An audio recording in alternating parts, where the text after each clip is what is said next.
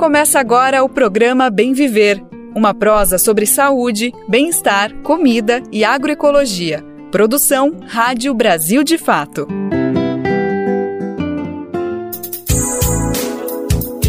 E hoje é quarta-feira, dia 18 de outubro de 2023. É mais uma edição do Bem Ver que está começando. É mais uma edição do Bem Ver que está chegando para a gente compartilhar a nossa prosa diária, a nossa prosa de cada dia. Eu sou Lucas Weber e te convido para um papo sobre as principais notícias do Brasil e do mundo na próxima uma hora. No programa de hoje, vamos falar sobre Israel, que intensificou os ataques contra a faixa de Gaza e também a crise humanitária que se aprofunda a cada dia dia devido ao conflito entre Israel e o Hamas. A gente vai falar como está a situação por lá e tem uma entrevista sobre o assunto com o embaixador da Palestina no Brasil, Ibrahim Alzebin. Para ele, a ONU e países europeus são cúmplices do genocídio vivido pela Palestina. Outro assunto agora, falando de Brasil, a gente vai comentar sobre os impactos da seca histórica no Amazonas. Ainda sobre a questão socioambiental, a gente vai falar da crise hídrica, que pode ameaçar 58 trilhões de dólares em valor econômico, segurança alimentar e sustentabilidade. É o que aponta um estudo elaborado pela ONG WWF. Antes da gente falar sobre essas notícias, eu quero lembrar sobre o horário do nosso programa. É sempre de segunda a sexta-feira, a partir das 11 horas da manhã, pelo rádio e também pelas principais plataformas de podcast no site do Brasil de Fato, na aba Rádio e através das rádios parceiras. O Bem Viver é transmitido na Rádio Brasil Atual, 98,9 FM na Grande São Paulo e também pela internet na nossa rádio web no site radiobrasildefato.com.br. Mas também dá para ouvir no seu tempo, no seu jeito, a hora que você quiser é só acessar o site do Brasil de Fato ou buscar o programa nas principais plataformas de podcast, além da rede de rádios parceiras que retransmitem o Bem Ver em todo o país. A lista dessas rádios está disponível no nosso site. Já são mais de 100 emissoras entrando junto com a gente, fazendo essa retransmissão. E você também está convidado ou convidada a se somar com a gente, entrar nessa. Basta ir no nosso site, radiobrasildefato.com.br e lá você clica em como ser uma rádio parceira que tem o caminho, o tutorial para entrar com a gente nessa. Brasil de Fato 20 anos. Apoie e lute.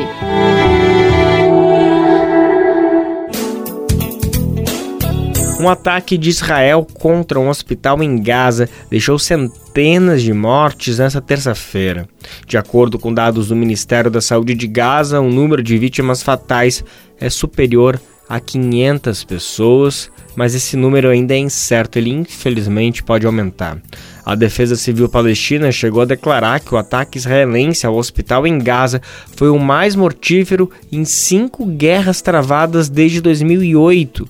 Desde quinta-feira passada, quando o exército de Israel informou à ONU que todos os palestinos que vivem no norte da faixa de Gaza deveriam ir para o sul em 24 horas, milhares de famílias se deslocam para o território. Além dos bombardeios e do fechamento das fronteiras, Israel cortou o fornecimento de eletricidade e alimentos na região, que possui cerca de 2 milhões de palestinos. Cerca de 95% da população de Gaza não tem água potável disponível, devido à extração excessiva do aquífero costeiro e às infiltrações pela água do mar. A água da torneira lá é salgada, poluída e imprópria para beber. Nessa terça-feira, uma aeronave da Força Aérea Brasileira desembarcou em Roma, na Itália, com 35 purificadores de água e dois kits de medicamentos e insumos de saúde suficientes para atender até 3 mil pessoas num período de 30 dias. Segundo o embaixador Alessandro Candeias, responsável pelo escritório da representação do Brasil em Ramallah, na Cisjordânia, o governo Lula está implementando a proteção de brasileiros no exterior em duas frentes. A primeira é a proteção para que sejam retirados da zona de conflito. É o que ocorre desde a semana passada com a operação Voltando em Paz, que já resgatou 916 brasileiros e trouxe também 24 animais de estimação em segurança em trajetos entre Tel Aviv e Israel. A segunda estratégia é proteger os brasileiros da crise humanitária que está assolando Gaza. A gente vai saber mais informações sobre essa situação. Quem conta pra gente é a nossa repórter Patrícia de Matos. Com 10 dias de conflito iniciado com o ataque do Hamas a Israel no dia 7 de outubro, a crise humanitária ganhou graves proporções na faixa de Gaza. Apesar do esforço de negociação, não houve avanços até o momento na criação de um corredor humanitário. A medida permitiria a chegada de suprimentos com kits médicos, alimentos e água para atender a população civil na região dos conflitos. Nesta segunda, dia 17, o Conselho de Segurança da Organização das Nações Unidas não conseguiu aprovar uma resolução sobre um cessar-fogo na região. Nesse sentido, a Rússia colocou uma proposta em votação, que acabou rejeitada. O Brasil está trabalhando em um documento que acomoda interesses de russos e estadunidenses. A votação sobre a proposta brasileira estava prevista para a mesma sessão, mas foi adiada para essa terça-feira, dia 17. Nesta segunda, William Schosberg, chefe da subdelegação do Comitê Internacional da Cruz Vermelha, relatou a situação no local. Hoje, os civis em toda a Gaza sofrem com a falta de alimentos, eletricidade e água o que impede as famílias de suprirem suas necessidades básicas. O depoimento foi dado em um vídeo gravado em um acampamento improvisado para palestinos deslocados em Rafah, perto da fronteira egípcia. Os hospitais estão rapidamente ficando sem suprimentos e enfrentam condições cada vez mais difíceis para funcionar. O Comitê Internacional da Cruz Vermelha está pronto para atender às necessidades das comunidades de Gaza. No entanto, para que possamos fazer isso, precisamos de segurança, suprimentos e condições adequadas. A Organização Mundial da Saúde alertou na segunda que Gaza enfrenta uma iminente crise de saúde pública por falta de água. Segundo a agência da ONU, 3.500 pacientes em 35 hospitais estão em risco imediato devido à escassez desse suprimento. Nas palavras do chefe da agência da ONU que apoia os refugiados palestinos, Felipe Lazzarini, Gaza está sendo estrangulada. O depoimento foi dado no último domingo, relatando diretamente que nenhuma gota de água foi permitida na faixa de Gaza há mais de uma semana. Em uma carta conjunta publicada no domingo, a Liga Árabe e a União Africana também chamaram atenção para o agravamento da crise humanitária. O comunicado destaca a urgência da criação de um corredor humanitário para fornecer auxílio à população e socorrer os feridos em confronto. Criada em 1945, a Liga dos Estados Árabes é uma organização que reúne 22 países. Entre eles estão Arábia Saudita, Argélia, Bahrein, Catar, Emirados Árabes Unidos, Jordânia, Líbano e Marrocos. Já a União Africana reúne todos os 55 países africanos. De São Paulo, da Rádio Brasil de Fato, com informações da redação. Locução: Patrícia de Matos. Agora a gente vai trazer uma entrevista exclusiva com o embaixador da Palestina no Brasil, Ibrahim Alzebin. O nosso repórter José Eduardo Bernardes conversou com ele. O embaixador, embora viva aqui no Brasil, ele nesse momento está na Cisjordânia porque ele foi para lá, para essa região, passar férias e chegou justamente uma semana antes do início do conflito. Imagina a situação dele. Na opinião do embaixador, a comunidade internacional é cúmplice desse genocídio que atinge o povo palestino. Vamos conferir agora a entrevista completa que nosso repórter teve com o embaixador da Palestina no Brasil, Ibrahim Alzebin. Brasil de Fato Entrevista. Olá a todas e a todos, está começando agora mais um Brasil de Fato Entrevista e hoje a nossa conversa é com o embaixador da Palestina no Brasil, Ibrahim Alzebin. Tudo bom, embaixador? Como vai? Boa noite, boa tarde. Aqui, boa noite. No Brasília, é boa tarde. Muito obrigado. Obrigado, senhor embaixador, por receber a gente. É, sei que é um momento difícil, muito complicado. É, vamos fazer aqui algumas questões para entender um pouco do que está acontecendo na Palestina. O senhor é, deixou o território brasileiro, estava de férias, chegou na Palestina há pouco mais de uma semana e está vivenciando o conflito desde então. Para a gente colocar no contexto, essa ofensiva do Hamas ela está diretamente ligada a 75 anos de opressão do povo palestino. Né? É, dito isso, há questões importantes, desdobramentos é, desse evento que a gente é, pode abordar aqui hoje. O senhor voltou, como eu disse, para a Palestina cerca de uma semana atrás. É, qual tem sido a rotina é, de quem está vivendo na Cisjordânia nesse momento? Bom, Cisjordânia, igual que Gaza, é um território ocupado.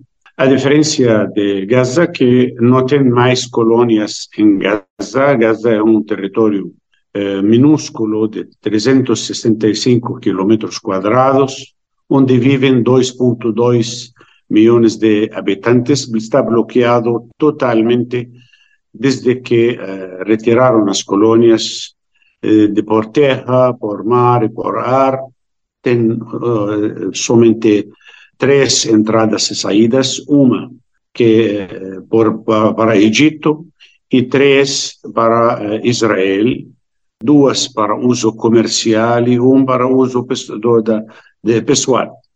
Todas estas, uh, estas entradas e saídas, o que chamam checkpoints, são, to, foram totalmente fechadas, abriam arbitrariamente conforme o desejo das autoridades da ocupação. O que quer dizer que Cisjordânia uh, e Gaza e uh, Jerusalém Oriental é um território ocupado. Uh, a situação de Jerusalém desde 1981, Israel anexou e considerou como parte de sua capital, da Grande Jerusalém, sendo até o momento considerado pelo direito internacional como território ocupado, contrariando o direito internacional.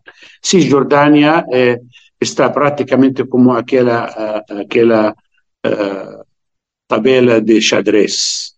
Eh, ao longo destes anos criaram várias vários assentamentos. Estes assentamentos têm estradas eh, exclusivas para os colonos, eh, e o que estamos sofrendo nestes momentos que esses colonos apoiados pelo exército impedem o movimento eh, do povo palestino na Cisjordânia entre um lugar e outro. A gente precisa procurar algumas vezes com muito risco, com alto risco, algumas, eh, alguns caminhos alternativos. Estamos na Cisjordânia, no território palestino, território do Estado da Palestina, Jerusalém Oriental, Cisjordânia e Gaza sob ocupação militar férrea e, e, a faixa de Gaza está com aqueles bombardeios que levam cinco dias consecutivos, uma uh, praticamente limpeza física e limpeza étnica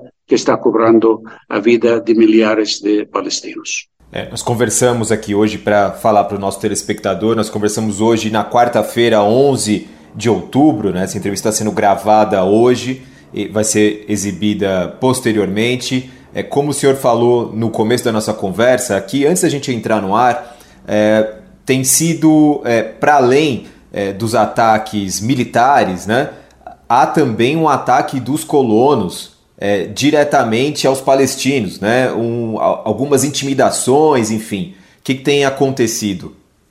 Por, eh, especialmente na, na, eh, cidade de Jerusalém. Na cidade de Jerusalém, e eu acho que isto foi inclusive o detonador do último ciclo de violência, quando os colonos começaram a atacar e profanar a mesquita de Al-Aqsa, aqueles fiéis começaram a defender e foram atacados mulheres, homens, crianças, idosos. E a mídia, a mídia conseguiu, inclusive, refletir eh, e eh, registrar estes momentos drásticos que provocaram provocaram uma onda de eh, indignação na população e eh, especialmente aí eh, foi também eh, como tela de tela de, de, de, base, de fundo para este novo ciclo de, de, de, de violência que nós consideramos como continuidade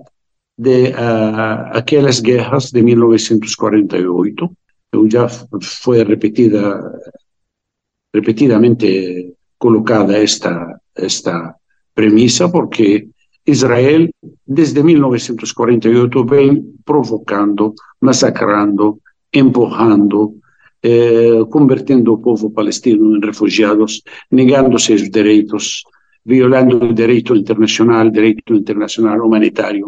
E tudo é registrado com milhares de, de das Nações Unidas que exigia, exige uma solução eh, pacificar este conflito. Eh, concordamos en 1993, assinamos los acuerdos de Oslo, que tenían como fin a creación ya del Estado de Palestina, que fue eh, indicado y fue eh, anunciado prácticamente en 1947, que nunca fue creado. Ser, Naciones Unidas recomenda a creación de dos estados, un estado que es Israel y un estado de Palestina. El estado de Israel fue creado y fue avanzando hasta ocupar todo el territorio palestino y donde estamos viviendo en estos momentos sob, sob ocupación. Entonces, esta, estas actividades en Jerusalén, eh, agresiones contra los campos de refugiados, comenzando por uh, uh, campos de refugiados de Jenin, campos de refugiados perto de Nablus. Eh, esta furia contra los campos de, de refugiados comenzó prácticamente a servir este conflicto. Nos realmente lamentamos en primer lugar el silencio de la comunidad internacional. Eh, para mí, y para muchos palestinos, eh, inclusive de altos niveles, la comunidad internacional es el principal responsable de esto. Y tal vez eh, sería extraño, sea, sea incómodo para la comunidad internacional esta declaración. La comunidad internacional cuando permite la creación del Estado de Israel y no permite la creación del Estado de Palestina, es cómplice. Y cuando fica calado este, esta comunidad internacional y convierte el asunto como asunto humanitario, ayuda humanitaria a refugiados palestinos y privar o povo palestino de seus direitos políticos, é cúmplice. Portanto, antes de culpar a Israel, antes de culpar a, a Palestina, antes de culpar a nenhuma organização, a comunidade internacional, por seu, seu silêncio, é responsável número um por permitir que Israel siga praticando todo o que praticou ao longo de 70 anos. Por quê? Porque, por exemplo, as práticas, o xenofobia, eh, racismo, o apartheid na África do Sul, por que acabou? Porque a comunidade internacional, claro, sem menospreciar o, o, a luta do povo da Sudáfrica, mas sim, a comunidade internacional foi marcante para acabar con la apartheid en Sudáfrica. Así comunidad internacional y obviamente y también uh, uh, Israel. Israel comete masacres desde 1948. Comenzó prácticamente el 9 de abril de 1948, promover esta población para, para uh, crear colonias no territorio palestino, ahora en Cisjordania, de una manera también de privar o povo palestino de seu direito de movimentação e de criar seu Estado. A comunidade internacional é responsável, por, por conseguinte, tem que atuar à altura para pôr fim a esta chacina e a este ciclo de violência que, que se repete se repete praticamente diariamente aqui na Palestina e estas chacinas que se repetem cada dois ou três anos. Uh, embaixador, em Gaza a situação é ainda pior do que na Cisjordânia. É, foram cortados os acessos à água, energia, é, tem energia para poucas horas ainda hoje, né? Uh, a entrada de mantimentos e remédios, que já era escassa, ficou ainda mais complicada. É, a gente, obviamente, está gravando esse vídeo na quarta-feira, mas a situação em Gaza nesse momento, o cerco, é, como é que está a situação por lá? Cada vez, cada vez pior. Eh, Israel está eh, praticando eh, métodos que são considerados crimes de guerra, porque eh, na guerra você não pode, conforme o direito internacional, direito internacional humanitário, você não pode cortar água, luz, alimentos e eh, ajuda humanitária até agora é uma catástrofe, assim eh, eh, catalogada como catástrofe e que compromete a vida eh, de, de, de, milhares de palestinos dentro da faixa de Gaza, está condenado a morrer ou por bombardeio que está sendo com armas de última geração, sofisticadas, proibidas internacionalmente, ou então soterrados, ou sem água, sem luz, e com, inclusive uh, o ar contaminado de tantas bombas e de tanta poeira e de tantos gases tóxicos. Não sabemos como seria o dia de amanhã. Cada dia é pior. É, há discussões, debates, como é que tem sido colocado pela autoridade palestina, entre outras autoridades, a criação de corredores humanitários? Não há qualquer tipo de diálogo possível nesse momento, né? Isso depende, isso depende, depende de, de Israel em primeiro lugar. É, obviamente temos contato, inclusive vários outros países estão eh, dispostos a enviar ajuda humanitária e de medicamentos, só que todo depende de Israel, quem controla esta, este, este passo terrestre de Rafah, entre Egito e, eh, e Israel. Eh, lamentosamente foi bombardeado duas vezes, eh, cada hora pior, porque os bombardeios não param e são constantes.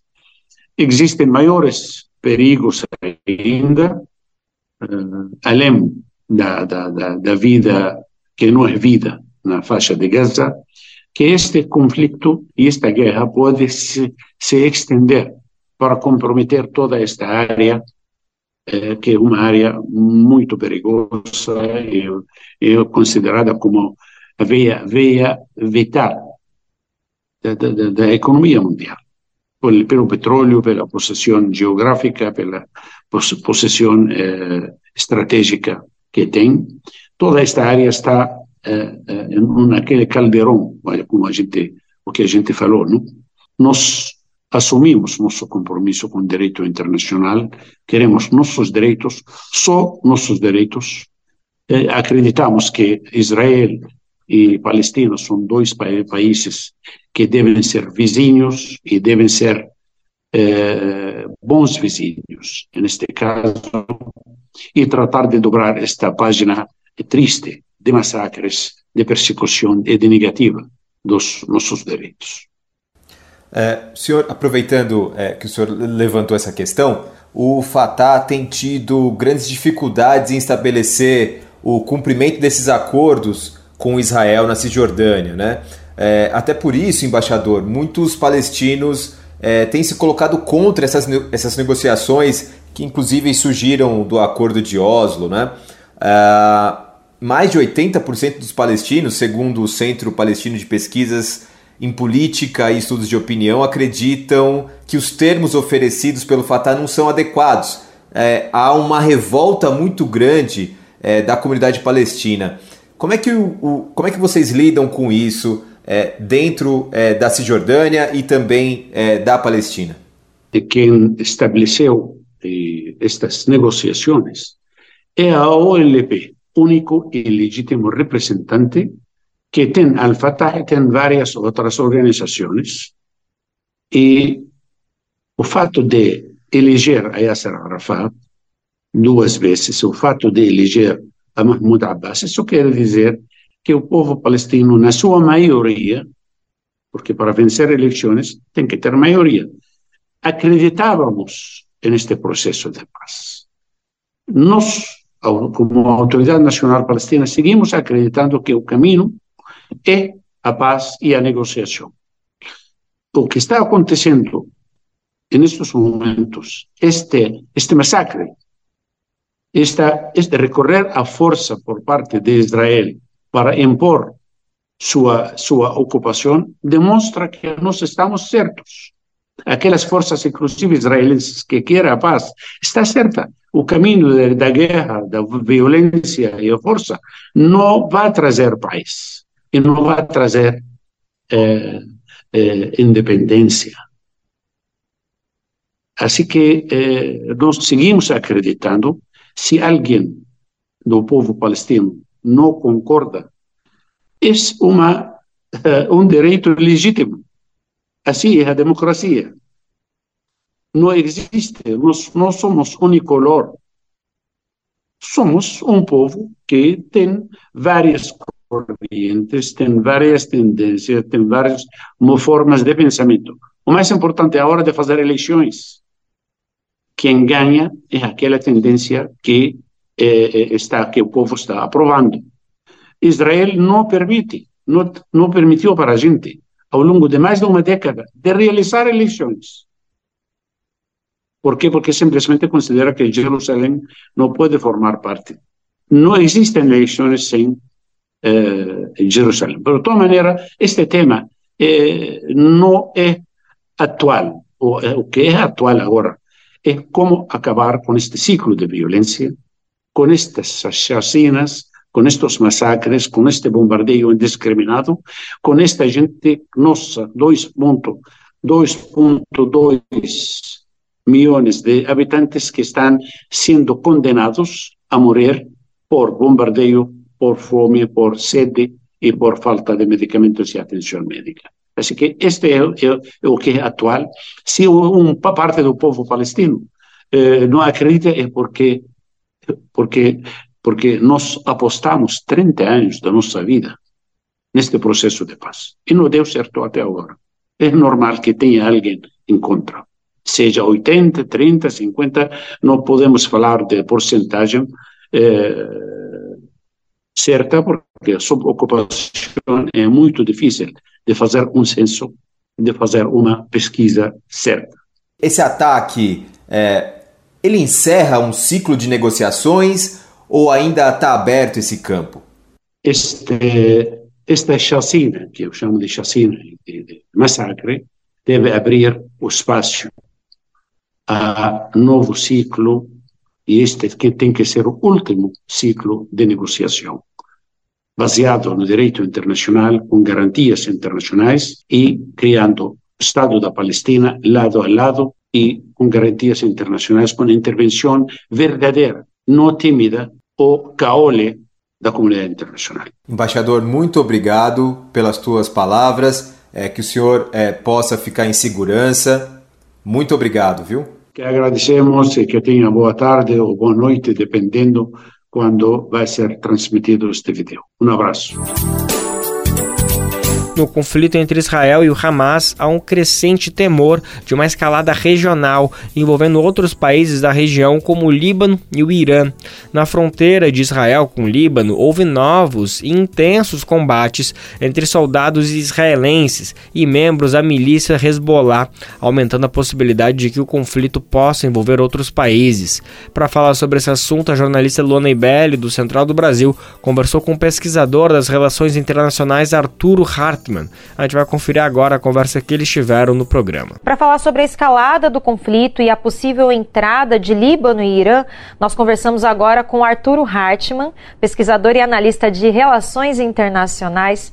Oi, Arturo, bem-vindo de volta aqui ao Central do Brasil.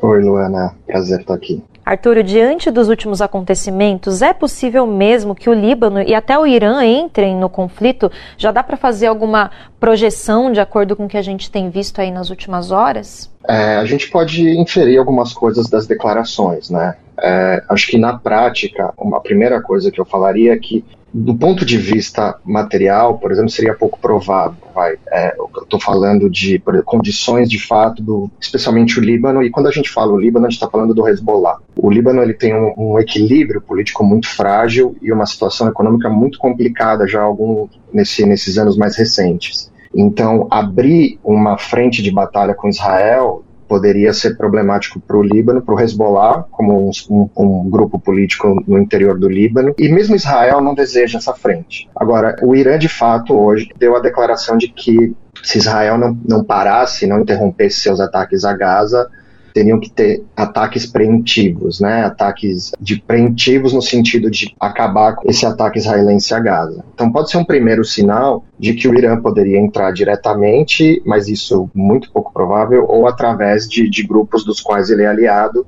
por exemplo, o Hezbollah. É, mas tudo é uma indicação, inferências a partir de declarações. Acho que uma coisa é um primeiro sinal, mas para isso realmente acontecer, acho que leva é, é um passo muito adiante, porque teria impactos para o Irã, obviamente, para o Hezbollah no Líbano e para Israel também. Você falou um pouco antes na sua resposta que uma coisa é o Líbano e outra coisa é o Hezbollah. Então, queria que você explicasse para a gente quem é o Hezbollah e qual a relação dele com o Hamas. O Hezbollah é um grupo político que surge na década de 80 no Líbano e, e isso, inclusive, fala das classes sociais dentro do Líbano, né? Que muito brevemente o, o, Líbano ele foi forjado dentro de um conflito, inclusive imperial, né, com uma presença francesa no seu território. E, em geral, as populações mais pobres do Líbano ficavam no sul. Eu estou falando ali começo do século XX na maioria no sul eram xiitas, mas não só, tá? Eu acho que é muito problemático, a gente tem que tomar um certo cuidado para olhar o, a política internacional por meio das religiões.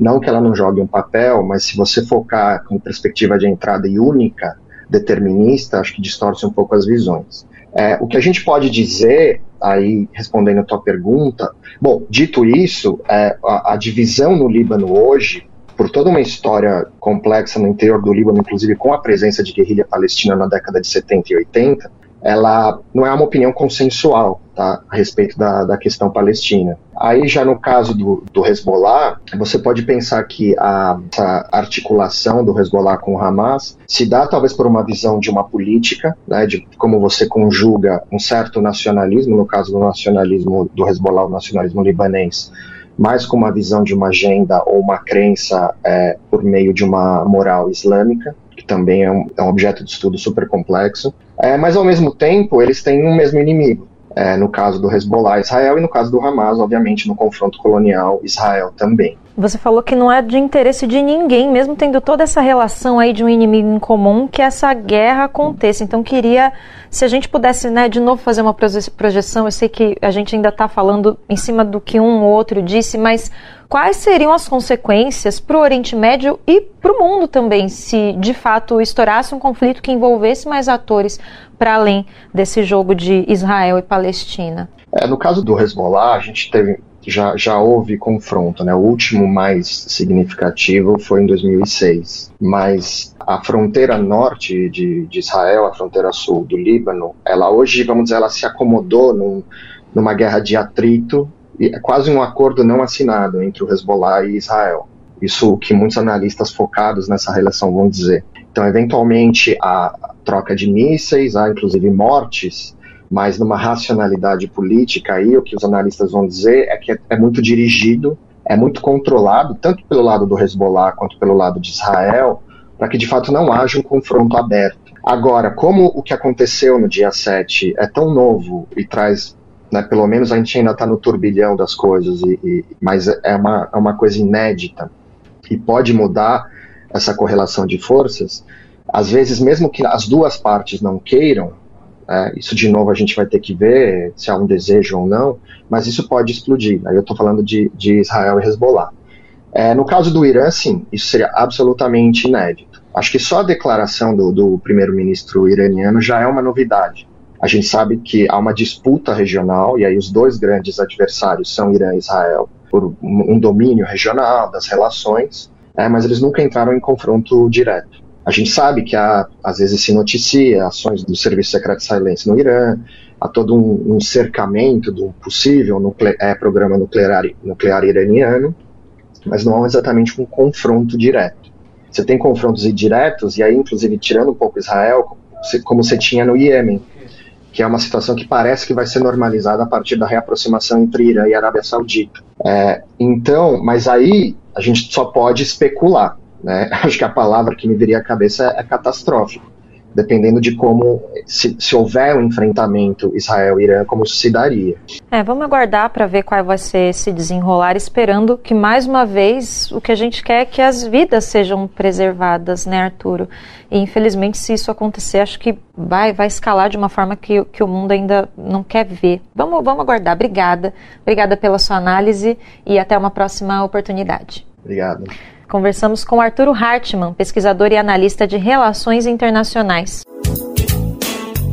Vamos falar também sobre a seca que atinge o estado do Amazonas, voltando agora para a pauta doméstica, para a pauta nacional do Brasil, que é uma situação que a gente também tem que ter muita atenção.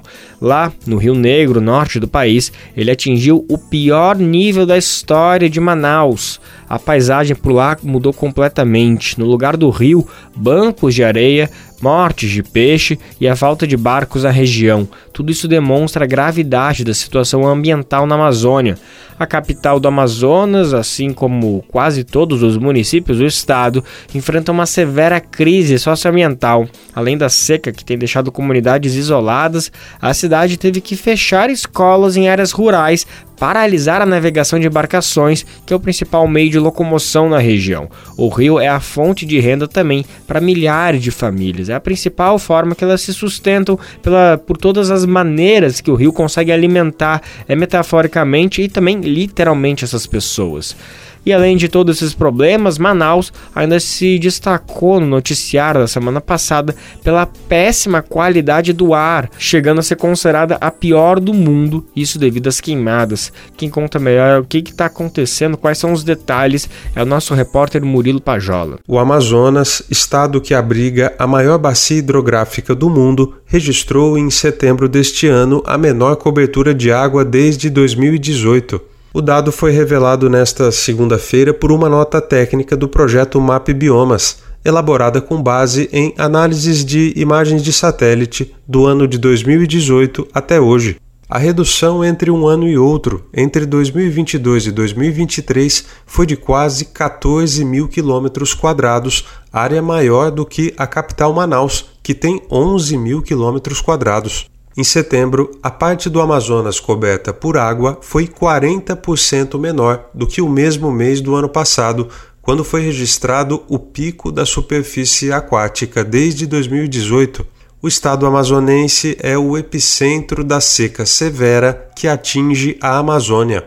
Populações ribeirinhas, indígenas, extrativistas quilombolas e urbanas relatam dificuldades de pescar e obter água e medicamentos o governo estadual declarou emergência e, com o apoio do governo federal, envia ajuda humanitária. Imagens dramáticas de peixes e botos mortos, além de comunidades isoladas e destruídas por desabamentos, mostraram nas últimas semanas o estrago causado pela seca. A situação também foi evidenciada por imagens de satélite divulgadas pelo MAP Biomas. Nesta segunda-feira, o Rio Negro registrou o nível mais baixo desde o início das medições. Segundo o Porto de Manaus, o rio estava com uma vazante de pouco mais de 13 metros. É o menor registro desde 1902, quando as medições começaram a ser realizadas. Os pesquisadores do MAP Biomas também identificaram áreas severamente afetadas pela redução da superfície aquática. Isso inclui a seca do Lago Tefé, que resultou na morte de mais de 100 botos. Imagens de satélite revelam ainda que lagos inteiros secaram em áreas de várzea na reserva extrativista Auiti Paraná. A seca no Lago de Coari também teve impactos significativos no acesso a alimentos, medicamentos e no calendário escolar. De Lábrea, no Amazonas, da Rádio Brasil de Fato, Murilo Pajola. E ainda sobre a questão ambiental, a água está no centro da crise global crescente que ameaça a saúde humana e planetária. Isso é um alerta que traz o um novo relatório publicado hoje pela organização não governamental WWF. O estudo intitulado O Alto Custo da Água Barata, o verdadeiro valor da água e dos ecossistemas da água doce para as pessoas e para o planeta, revela que o valor anual da água e dos ecossistemas da água doce é estimado em 58 trilhões de dólares em valor econômico, segurança alimentar e sustentabilidade. Esse valor é equivalente a 60% do PIB global. Olha isso, gente. No Brasil, a seca que assola o Amazonas é o mais recente exemplo da gravidade do problema que já afetou diversas regiões do país, como a gente acabou de ouvir na reportagem de Murilo Pajola. A situação como as mortes dos botos no Lago Tefé, no Amazonas, cerca de 140 animais nas últimas semanas, semanas pode ser algo recorrente, assim como o aumento do número de pessoas que enfrentam a escassez da água e a falta de alimentos, pois os rios e lagos secam e a poluição aumenta, além das fontes de alimentos, como a pesca em água doce, que diminuem. Na última década, os nove países com floresta amazônica perderam um milhão de hectares de superfície de água, o equivalente a seis cidades de São Paulo em área hídrica, isso segundo o MAP Biomas. Além disso, o uso ilegal do mercúrio para mineração e o desmatamento agravaram ainda mais a situação. A gente vai entender melhor que estudo é esse, o que, que traz de tão alarmante esses dados divulgados pela WWF, agora na reportagem de Gabriel Correia, da Rádio Agência Nacional. Até 2050, quase metade do PIB global pode ser produzido em áreas com alto risco hídrico. Atualmente, 10% da soma de todos os bens e serviços já vem dessas áreas que sofrem com a crise da água. A previsão divulgada nesta semana pela ONG internacional WWF leva em conta o crescimento populacional e econômico combinado com a má gestão da água e a destruição dos ecossistemas de água doce. Dois terços dos maiores rios do mundo não estão mais fluindo livremente e as áreas úmidas são perdidas três vezes mais rápido do que as florestas. De acordo com a organização não governamental, a degradação de rios, lagos e aquíferos já ameaça 58 trilhões de dólares, o equivalente a 60% do PIB global. O estudo se baseia nos benefícios econômicos diretos trazidos pela água, como o consumo por residências, agricultura e indústrias, além do transporte e da geração de energia, que chegam a pelo menos 7 trilhões e meio de dólares anuais. Mas o recurso hídrico também traz benefícios sete vezes maiores, porém mais difíceis de serem percebidos. Por exemplo, na melhoria do solo, no armazenamento de carbono, na proteção de comunidades, além da manutenção da biodiversidade tanto na terra quanto na água.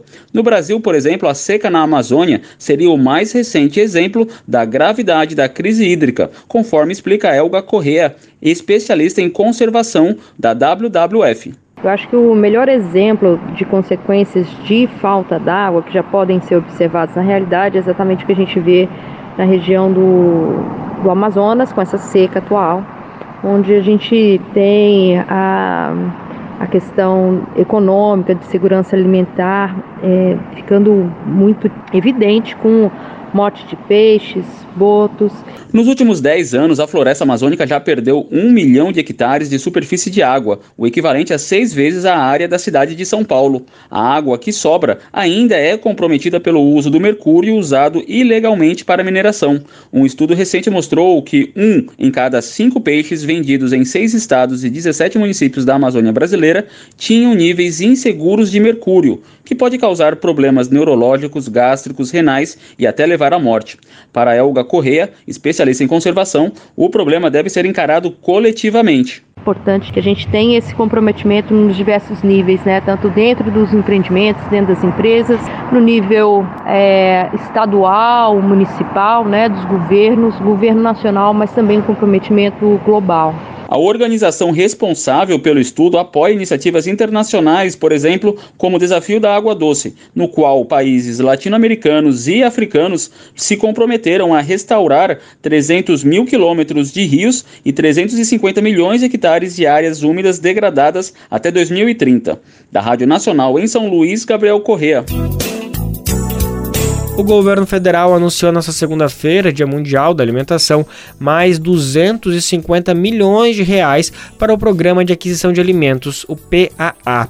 O anúncio se refere à modalidade de compra com doação simultânea, voltada à aquisição de alimentos de agricultores familiares por meio da Companhia Nacional de Abastecimento. Isso para que sejam revendidos para famílias em situação de insegurança alimentar. O anúncio ajudou a distensionar a relação do governo Lula com os movimentos populares que participaram da cerimônia em Brasília. O evento realizado no Palácio do Planalto contou com a presença de 500 integrantes da juventude da Via Campesina de 22 estados do Brasil que entoaram cânticos em defesa da agricultura familiar e da importância dos movimentos sociais do campo para o combate à fome no Brasil. A gente vai saber mais detalhes sobre o evento. Quem conta pra gente é a repórter Eliane Gonçalves. O governo federal liberou mais 250 milhões de reais para o PAA, o Programa de Aquisição de Alimentos, para 2023.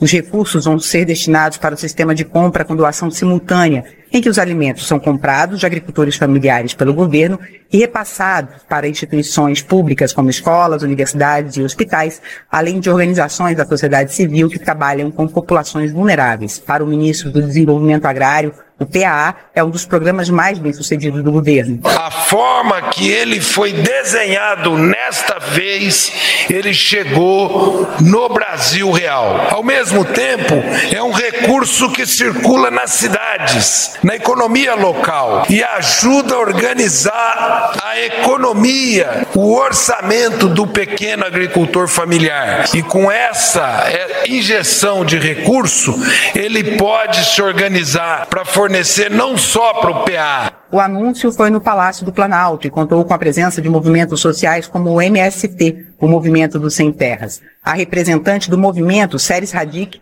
pediu a ampliação da reforma agrária no Brasil como caminho para reduzir a fome. Nós do MST estamos nos convocando a avançar construção da reforma agrária, na democratização da luta pela terra, na produção massiva de alimentos, no cuidado com a natureza e com as pessoas para enfrentar essa luta histórica que é a luta contra a fome. No Brasil hoje, 33 milhões de pessoas passam fome e praticamente a metade da população vive em insegurança alimentar. O programa de aquisição de Alimentos completou 20 anos. Ele foi lançado em 2003, no primeiro mandato do presidente Lula, mas nos últimos anos o programa tinha sido esvaziado.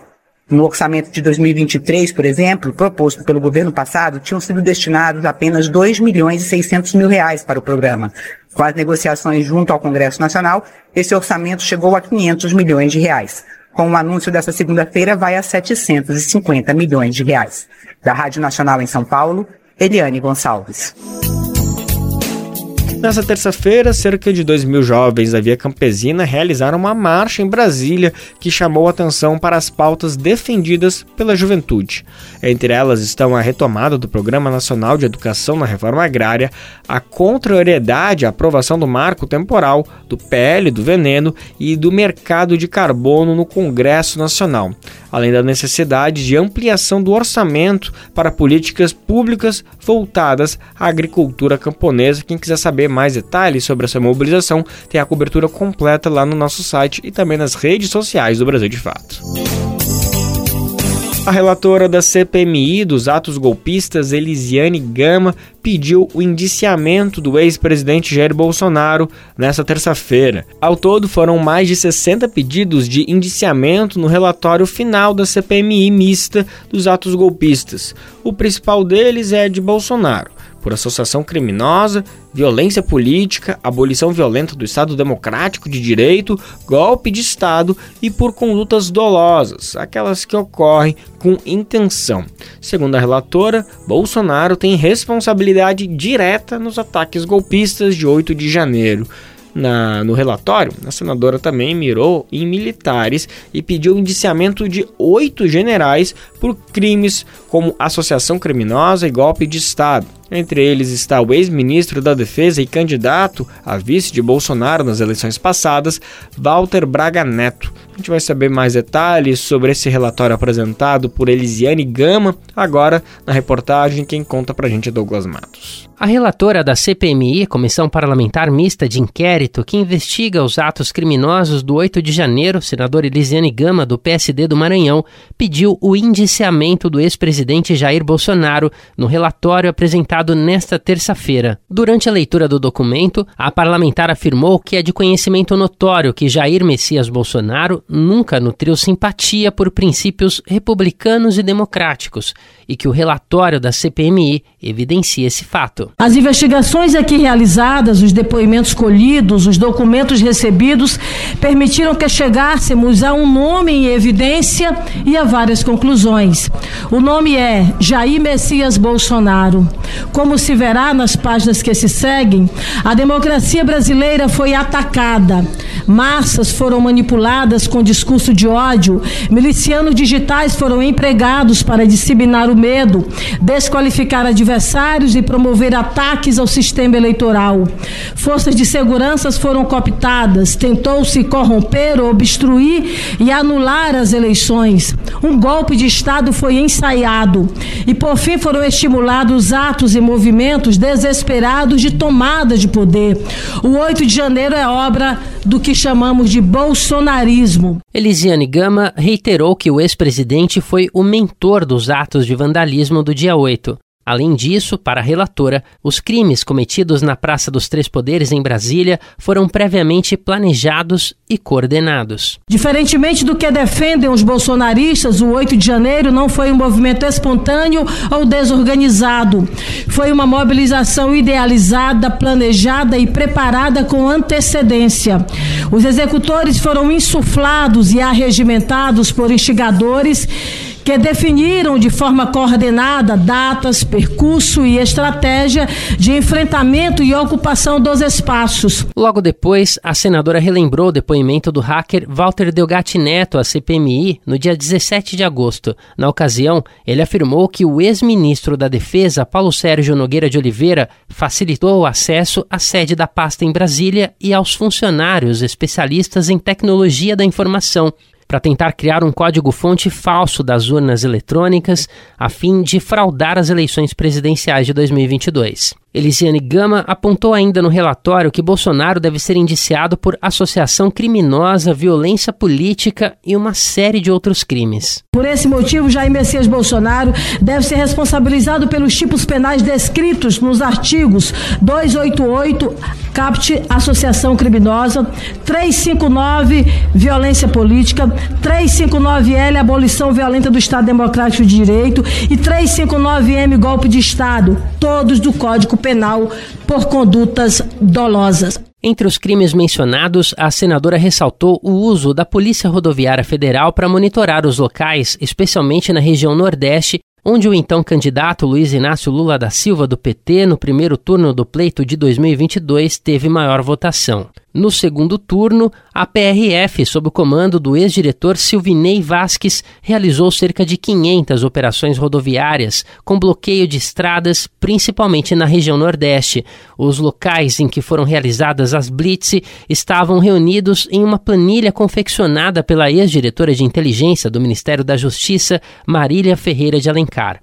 Ela disse à Polícia Federal que entregou essa planilha impressa com o um mapa de votação de Lula e Bolsonaro por município ao então ministro da Justiça, Anderson Torres. Contra Torres foram apontados pelo relatório os crimes de associação criminosa, abolição violenta do Estado Democrático de Direito e golpe de Estado. Confirmando as expectativas, a senadora também sugeriu o indiciamento de Mauro Cid pelos crimes de associação criminosa, abolição violenta do Estado Democrático de Direito e golpe de Estado, por ter colaborado de forma decisiva com o desfecho dos atos do dia 8 de janeiro.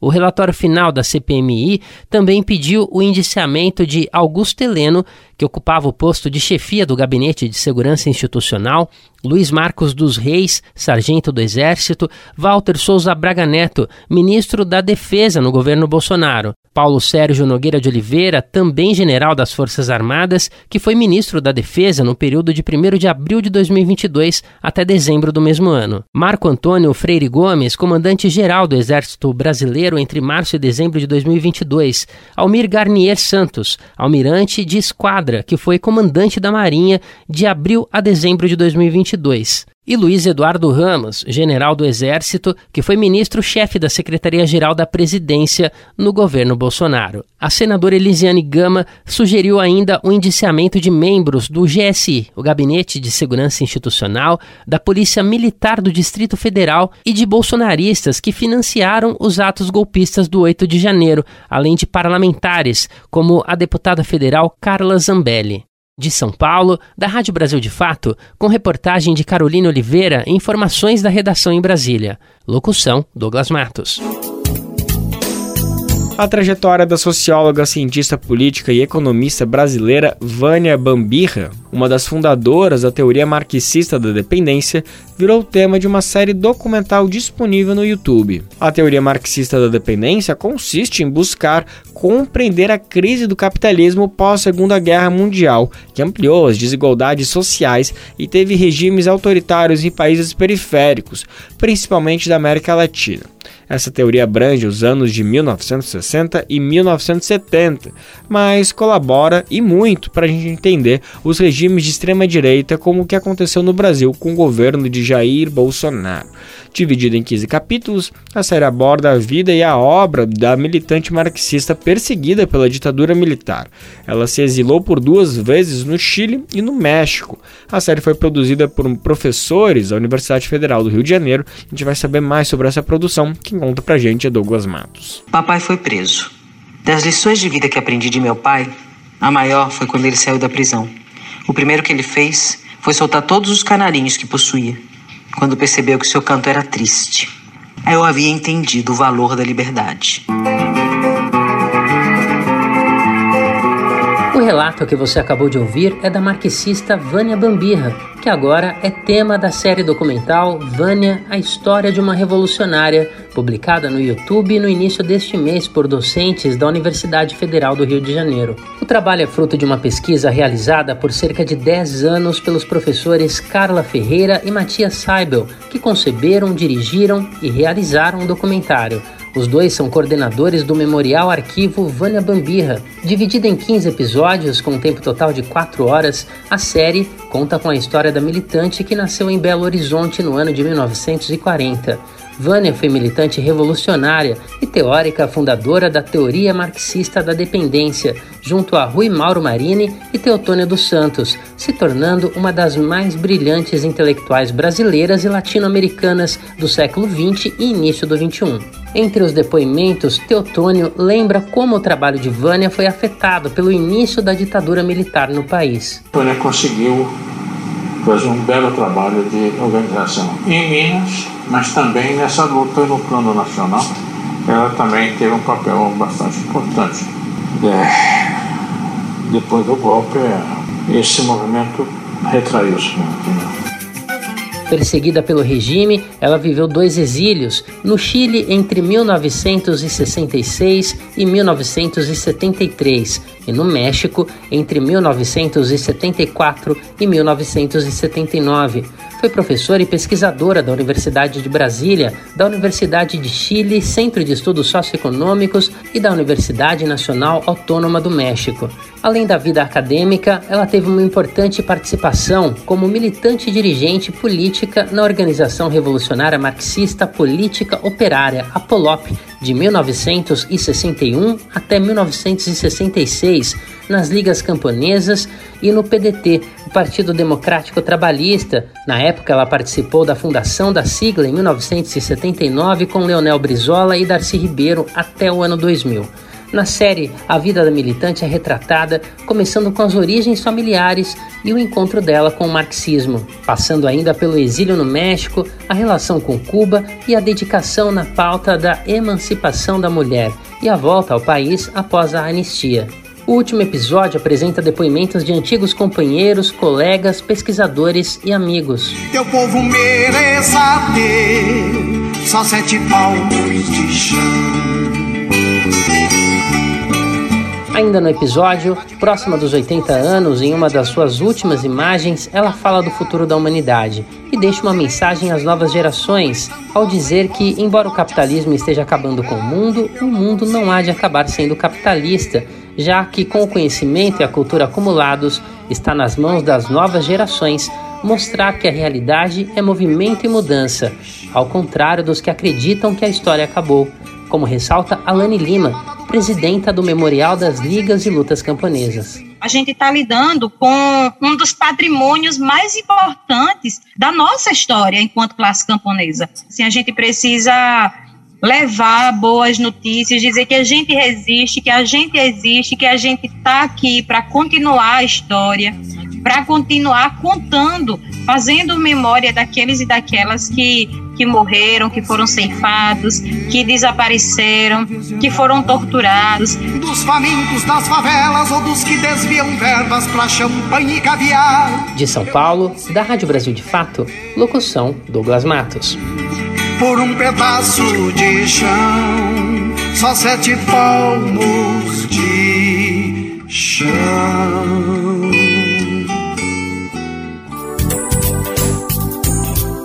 E assim, mais uma edição do Bem Viver chega ao fim. A gente te agradece demais pela sua companhia. Lembrando que o Bem Viver volta amanhã a partir das 11 horas da manhã. O nosso programa pode ser ouvido na Rádio Brasil Atual 98,9 FM na Grande São Paulo ou no site radiobrasildefato.com.br. O programa também vai ao ar em diversas rádios pelo país e a lista completa de emissoras que retransmitem o programa você encontra no nosso site na matéria diária de divulgação do programa. Aqui a gente aproveita para agradecer esses veículos por estarem com a gente e lembra também que eles está disponível como podcast no Spotify, Deezer, iTunes e Google Podcast. Este programa teve a apresentação de Lucas Weber e roteiro de Anelise Moreira, edição e produção de Daniel Lamir e Douglas Matos, trabalhos técnicos de André Parocha, Edson Oliveira, Lua Gattinoni e Emerson Ramos, coordenação de Rádio e TV Moniz Ravena, diretora de programas de áudio Camila Salmásio, direção executiva Nina Fidelis, apoio toda a equipe de jornalismo do Brasil de Fato. Você ouviu o programa Bem Viver, uma prosa sobre saúde, bem-estar, comida e agroecologia. Produção Rádio Brasil de Fato.